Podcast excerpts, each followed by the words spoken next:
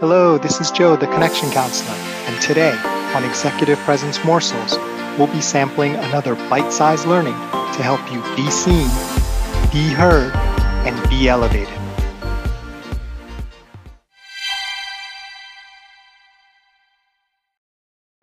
Today, I want to talk about something that I think a lot of people may struggle with when it comes to executive presence, and that's when the crowd and I don't mean literally a crowd, it could just be figuratively like the people um, that you're in the room with, aren't really going along with your attempts to showcase your executive presence, right? Um, I'd like to say something and then you totally get ignored, or um, you know, they pay more attention to someone else and someone repeats the same idea uh, that you did. Often it's a woman who has the initial idea, and then everyone ignores it, and then you know five minutes later, a man says the same exact thing, and everyone's like, "Oh my God, Jim, what a great idea!"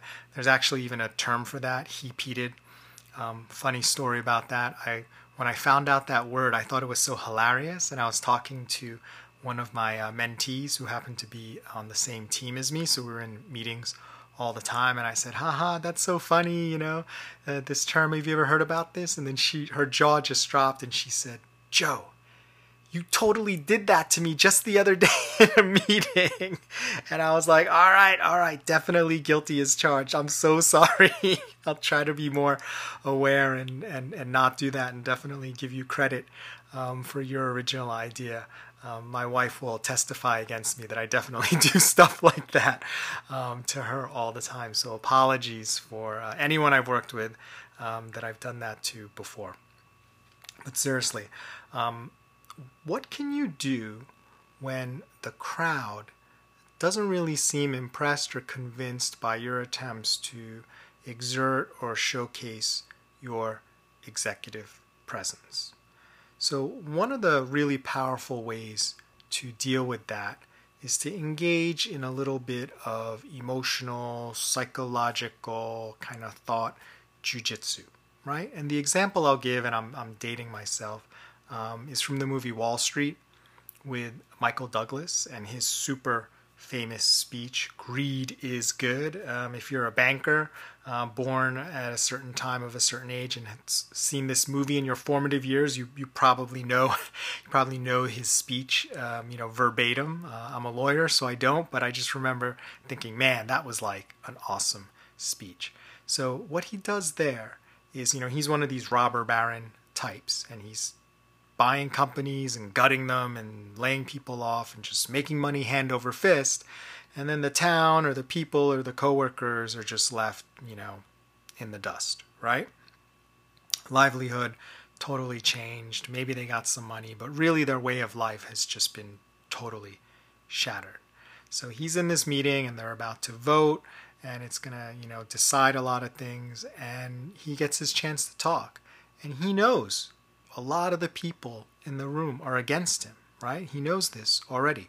So does he come up with all these arguments about how, hey, I'm a great guy, I'm just trying to help? No, everyone knows that that's not what he, he's about. Instead, he totally flips it on its head and says exactly what they're thinking about greed, that you're greedy, that this is about money. And he says, yes, greed is good. And then he goes on to explain all the reasons why being greedy in the sense of what he's doing is actually better for everyone. And in the end, people are clapping and slapping him on the back, and he's getting a standing ovation. What in the world happened here, right? How was he able to turn this crowd that was ready to boo him and yell at him and heckle him and just flip things around so now he's, you know, sort of a hero? And the thing that he did was he really addressed that feeling, that energy, that that thought that people were having and didn't try to fight it. Right? You know when someone pushes you or tries to pull you somewhere, what what's your immediate reaction? Right? Your immediate reaction if you're like me is no. Right? No. I'm not going to do that. Right? So whenever someone kind of pushes against what you're trying to do or think, it creates an immediate kind of uh, negative opposite reaction. But what happens when someone goes exactly the way you're going, right? What happens when someone stands next to you and just continues to walk the way you're going? You're thinking, hey, this is pretty cool. You know, this, uh, this could be a, a buddy of mine. We're headed in the right direction together. It's totally different. And then at that point, he, he redirects and, and he changes things.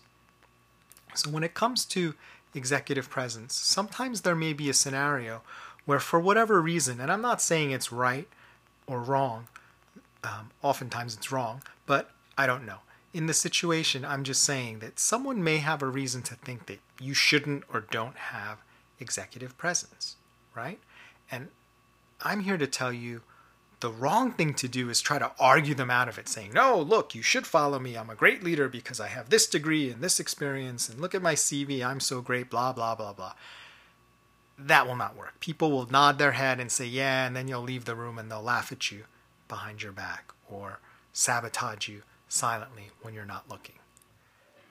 What works better is to address the concerns, to address the prevailing sentiment, to lean into it, right? To go into it and say, yeah, I understand you may have this concern, and I would have that concern here. And let me share with you why I'm still going to do a great job, right? This happened to me once when I was inter- interviewing for a job, and they said to me, you know, I actually asked, I said, I said, do you have any concerns about my candidacy? And, and the guy was really honest. My future boss was honest. And he said, yeah, you don't have this particular type of experience, and we usually hire people with this experience. And so I thought about it and I said, okay, I can't argue him out of it, right? They obviously like hiring people that way. And I said, look, you're totally right.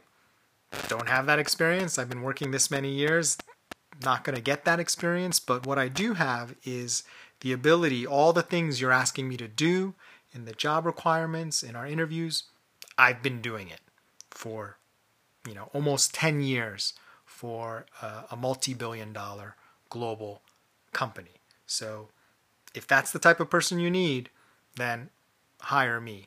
However, if you need someone who has a specific specific type of experience and then that's the one thing you're going for, then I'm probably not the right candidate. So long story short, they hired me, went into the job, was able to do everything they asked of me, um, and it was great.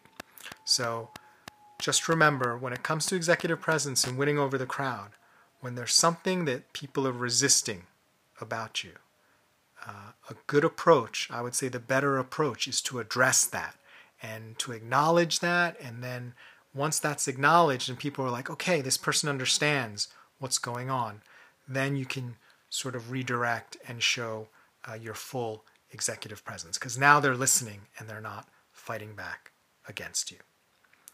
Thanks for listening to Executive Presence Morsels. This is Joe Kwan, the Connection Counselor. Remember, it's not what you say, do, or wear. It's how you make people feel that generates executive presence. Nothing else matters.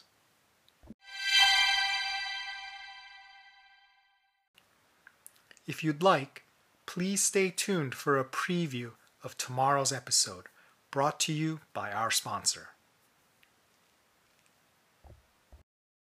Okay, maybe you've decided this is the year that you are really going to develop your executive presence. You've just read a book, maybe mine, maybe someone else's, or you've come out of a course and you're like, man, I am going to nail this executive presence thing this year.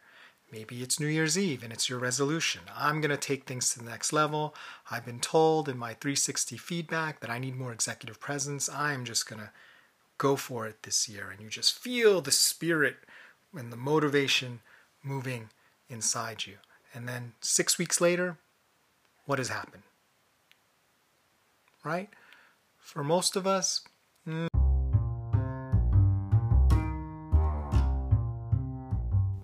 Thanks for listening.